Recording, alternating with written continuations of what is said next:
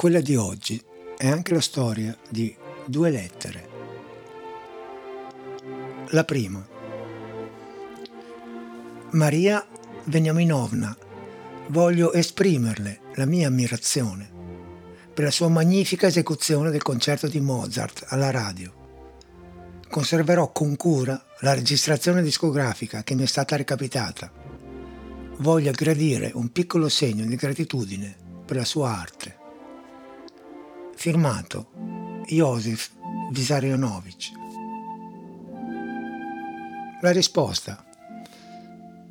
Josef Vissarionovich, vi ringrazio per il vostro aiuto. Pregherò per voi giorno e notte, chiedendo al Signore di perdonare i grandi peccati che avete commesso nei confronti del popolo e del paese. Il Signore è misericordioso e vi perdonerà. Quanto al denaro, l'ho dato alla chiesa che frequento. Maria Beniaminovna Iudina.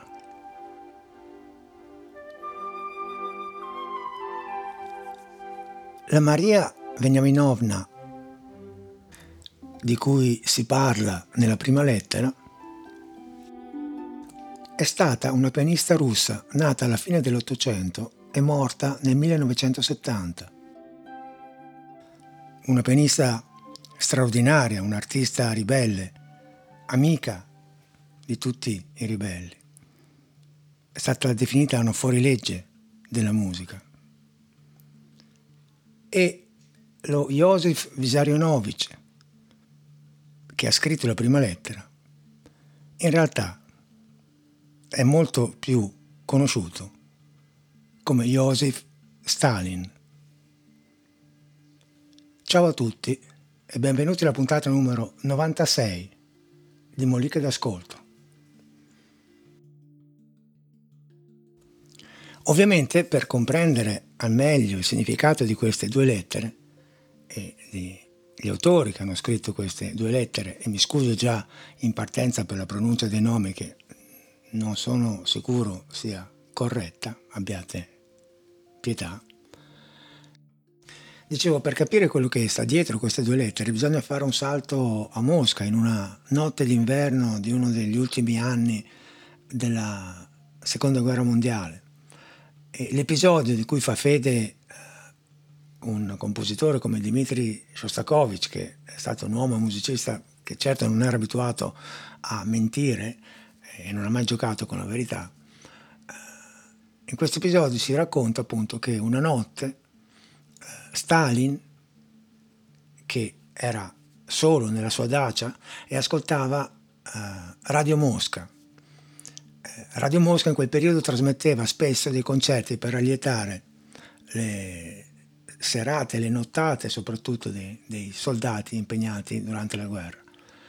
E, e que- quella sera c'era un concerto per pianoforte e orchestra di Mozart, il famoso concerto K488 e soprattutto il secondo movimento di quel concerto, l'adagio, suonato in quel modo da questa straordinaria pianista, aveva lasciato Stalin senza parole.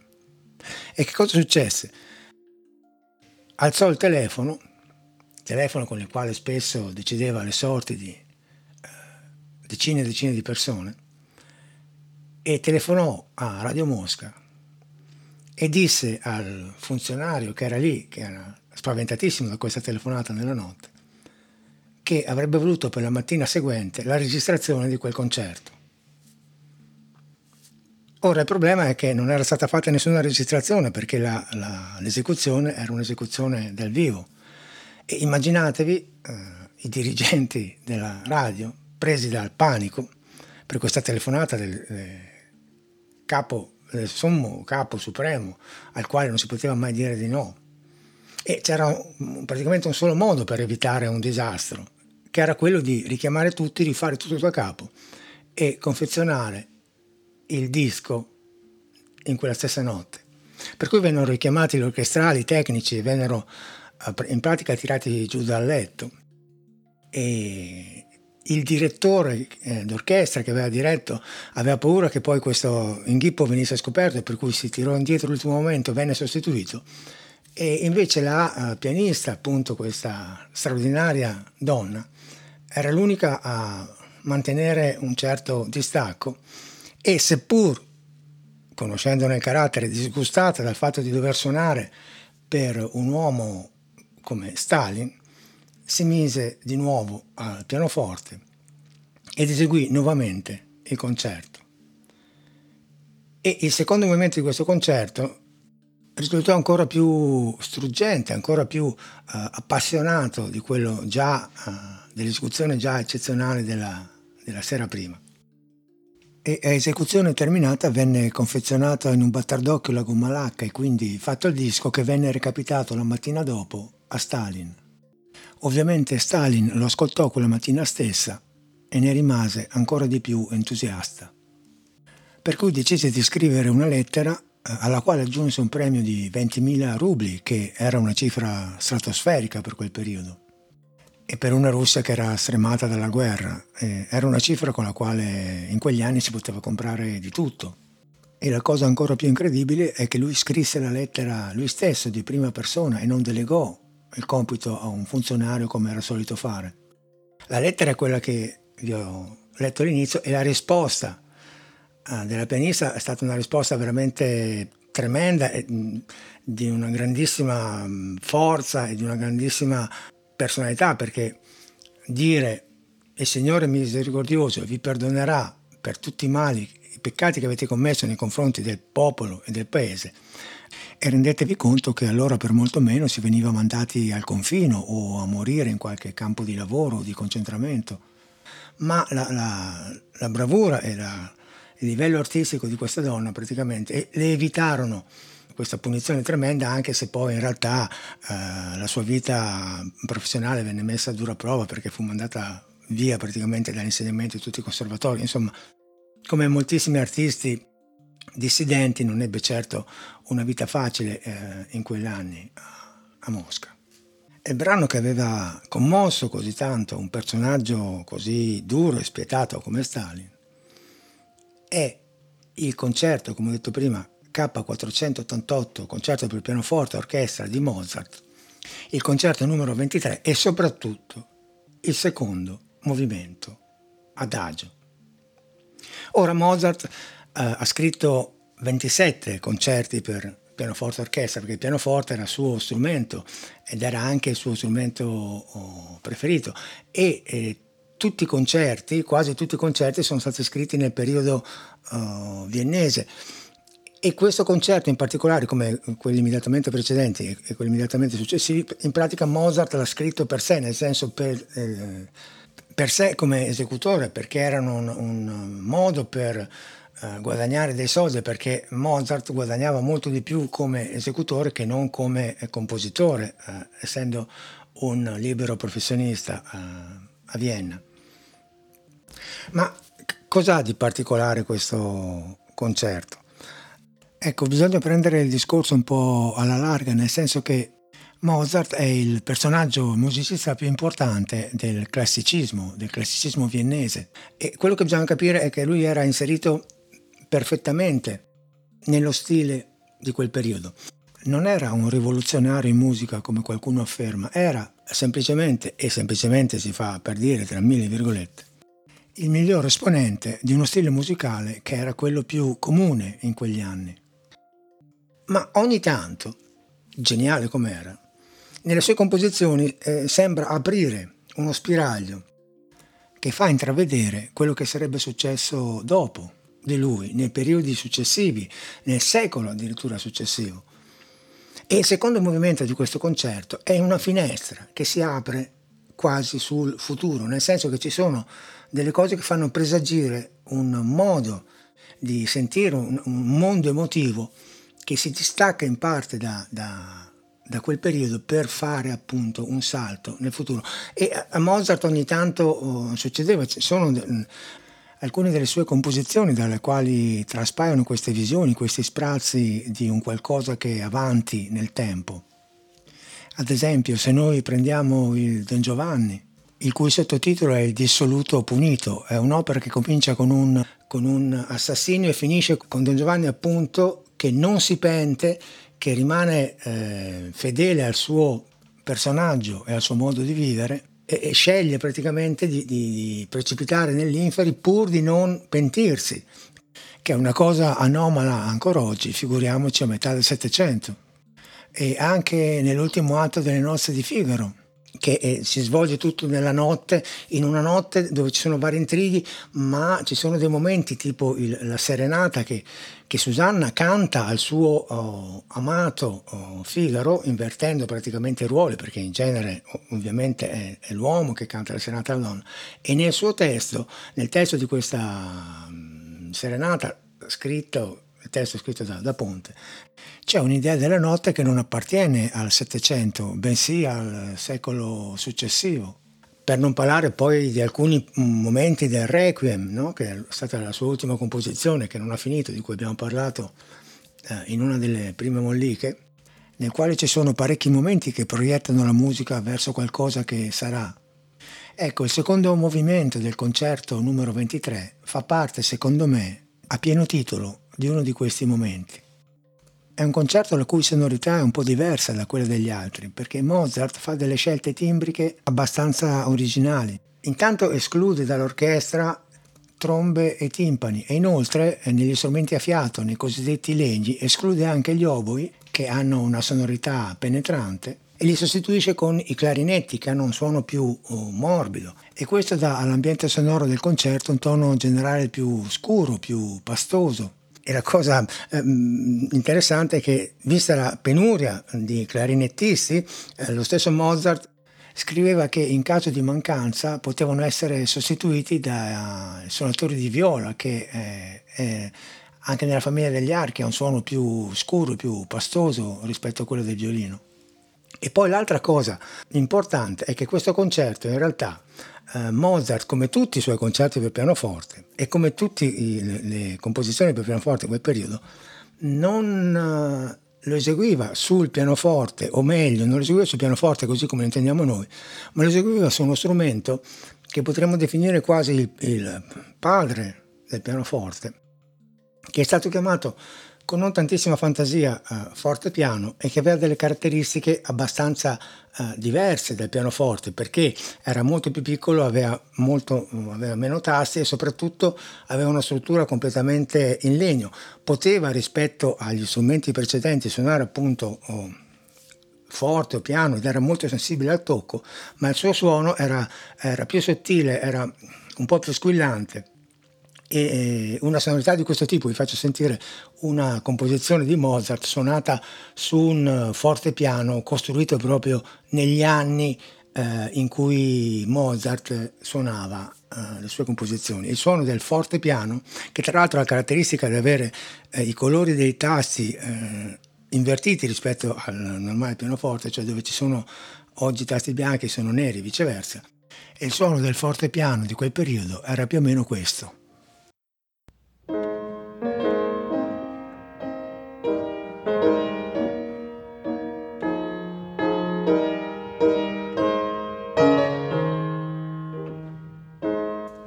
Sentite come suono è più uh, delicato, meno potente rispetto a quello di un pianoforte così come noi lo conosciamo oggi, e anche un po' più squillante.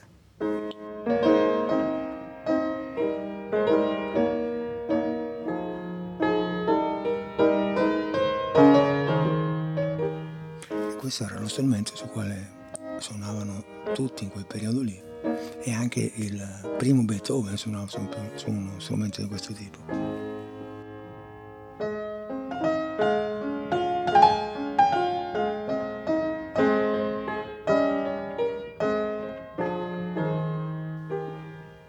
Ovviamente il volume è molto più contenuto, questo perché la struttura eh, in legno impediva di avere una grossa tensione delle corde chiaramente e poi perché le corde erano fatte anche di materiale diverso rispetto alle corde di acciaio del pianoforte moderno.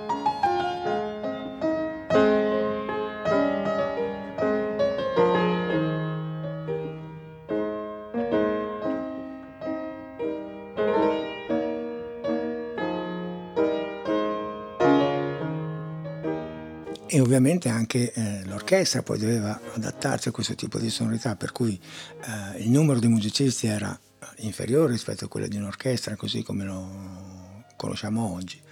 E tutta la sonorità eh, generale era più eh, contenuta, per cui i forti eh, come dinamica di quel periodo lì chiaramente non corrispondono ai forti eh, come noi li intendiamo oggi, anche perché la nostra sensibilità, diciamo, uditiva in un mondo in cui siamo ehm, praticamente massacrati da, dall'inquinamento sonoro, del quale spesso non ci rendiamo nemmeno conto, è chiaro che mh, ci impediscono di, di avere le, le stessa, la stessa sensibilità per quello che riguarda la dinamica di ehm, musicisti, di persone che vivevano in una società in cui ehm, per le strade il rumore ehm, più grande che potevano sentire era quello del, delle carrozze che, che, correvano sul selciato o, o degli zoccoli de, dei cavalli. Um, per cui un forte, diciamo così, per Mozart non corrisponde al concetto di forte che abbiamo noi. Questo fa sì che eh, sia eh, comunque abbastanza complicato e difficile cercare di riproporre eh, la musica di quel periodo così come eh, la suonavano e così come la ascoltavano eh, in quegli anni. Ecco, diciamo che questo concerto, che come tutti i concerti ha tre movimenti, il primo e il terzo con un andamento più vivace e il secondo uh, più lento, in questo caso un adagio, uh, è abbastanza particolare perché il primo e il terzo movimento hanno un'atmosfera, diciamo così, che con mille sfumature è eh, abbastanza tipicamente classica. Per esempio, se noi prendiamo l'inizio del primo movimento, eh, c'è l'orchestra che espone il tema eh, in maniera molto aperta e poi il solista riprende eh, i temi dell'orchestra e questo è un modo di procedere eh, che con alcune così, differenze è abbastanza tipico di quel periodo. L'inizio del concerto è questo.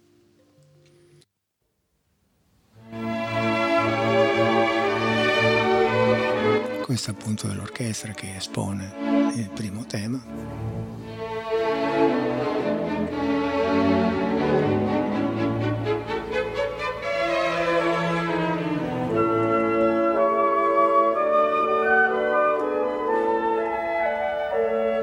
E questa come potete sentire dalla registrazione è un'orchestra abbastanza numerosa con una sonorità molto più imponente rispetto a quella che poteva accompagnare un forte piano come abbiamo sentito prima.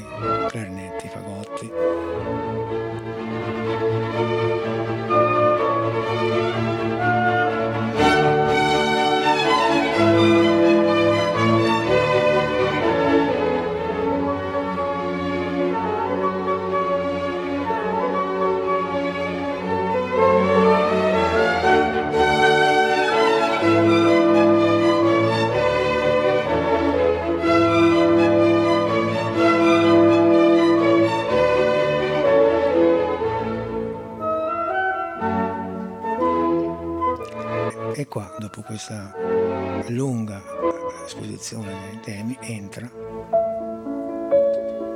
il pianoforte e in pratica ripete quello che avete appena sentito.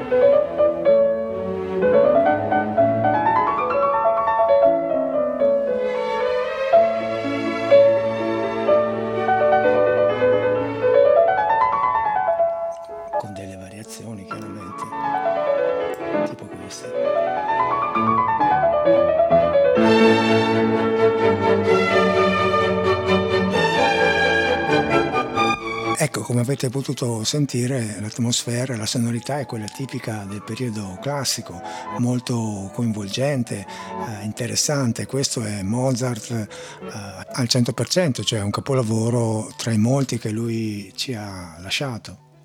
Ma nel secondo movimento l'atmosfera cambia radicalmente, la sonorità cambia radicalmente, nel senso che eh, intanto comincia il pianoforte e la cosa particolare è che il secondo movimento è in una tonalità minore, cioè la sonorità è comunque più, più cupa, più chiusa, e il pianoforte, tra l'altro, comincia in maniera quasi stentata, come se, se stesse cercando qualcosa. Ci sono delle, eh, nella scrittura de, delle cose eh, asimmetriche. E provate a sentire questo inizio così diverso dal solito.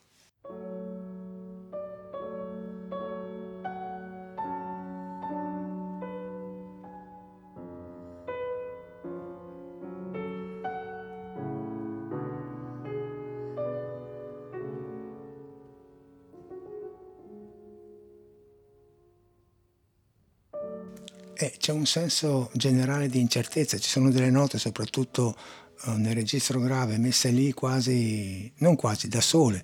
Eh, sembra un procedere eh, um, con, a verso, adesso non vorrei esagerare, però verso qualcosa che non si sa esattamente eh, dove potrebbe portarci. Vi faccio risentire l'inizio proprio.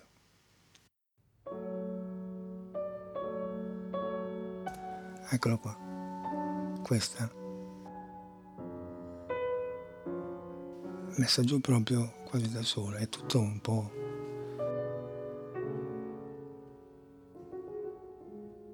sospeso.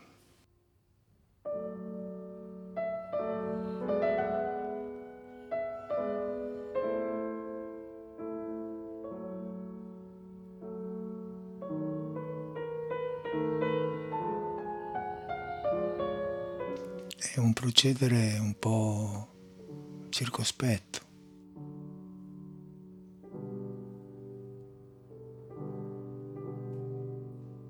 Titubante.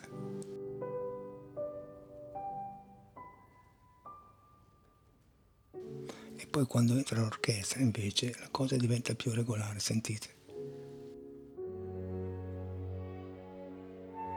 In questo modo accompagnare che sembra quasi rotondo e la melodia suonata dai fiati meravigliosa.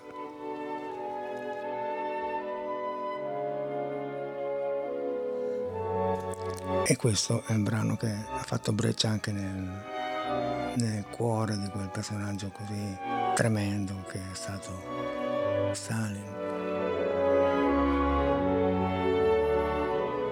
E non solo, anche nel, entra nel cuore di tutti noi. Qua diventa più regolare la cosa, sentite? La dinamica.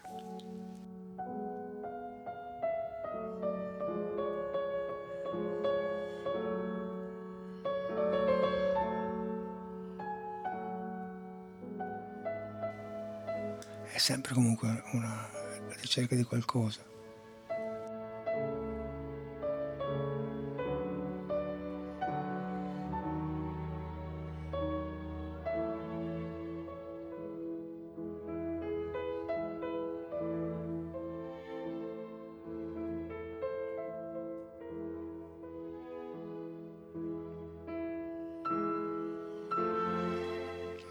Tra l'altro l'esecuzione è di una delle musicisti che io preferisco, una pianista canadese, Hélène Grimaud. Poi ad un certo momento questa atmosfera così rarefatta, così a volte incerta, cambia completamente e il brano che fino a, ad allora era stato in una tonalità minore vira improvvisamente verso il maggiore e tutto diventa uh, più chiaro, più quasi sereno uh, e il momento in cui questo uh, avviene è sottolineato da un invito del pianoforte, dopodiché il cambiamento è affidato ai fiati e il momento è questo. questo è il pianoforte che invita cambio. Il clarinetto che fa praticamente accompagna.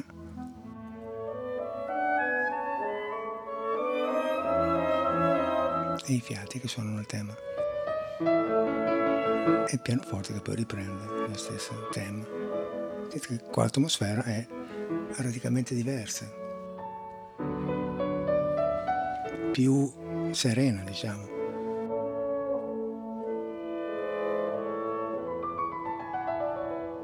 Ed è un movimento in cui i fiati hanno un'importanza pazzesca.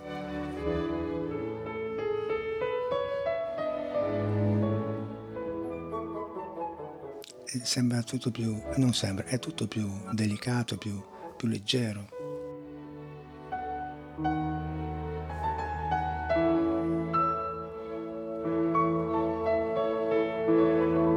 E qua sentite come gradualmente si torna in minore un po' alla volta con il flauto che sembra indicare la strada e il pianoforte qua riprende il tema iniziale e siamo ancora in minore.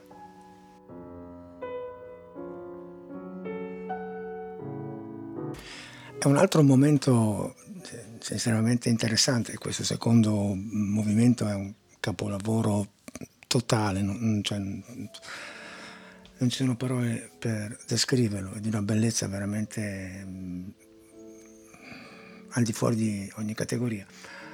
Um, ma un altro momento veramente interessante è verso la fine di questo movimento, quando uh, cosa succede? Succede che il, um, gli archi eseguono un accompagnamento impizzicato, eh, i fiati prendono il tema e il pianoforte eh, contrappunta delicatamente ed è un, gioiello da un punto di vista della sonorità che vale la pena di eh, ascoltare eh, attentamente ed è questo. Qua l'orchestra ha la parte principale archi, fiati.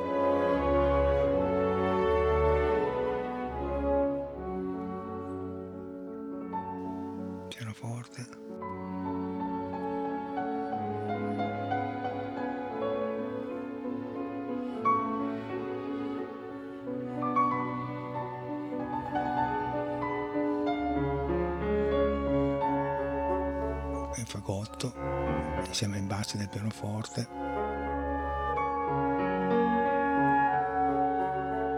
praticamente si imitano quasi.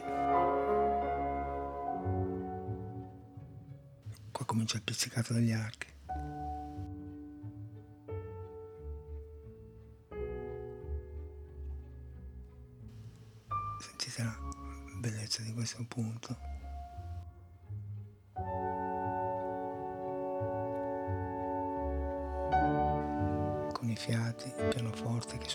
Suona pochissimo gli archi che accompagnano il pizzicato.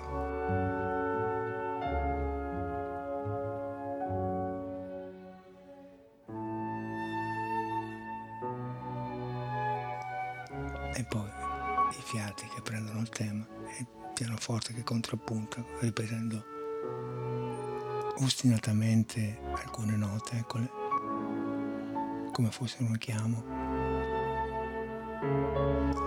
Ancora. il movimento si spegne.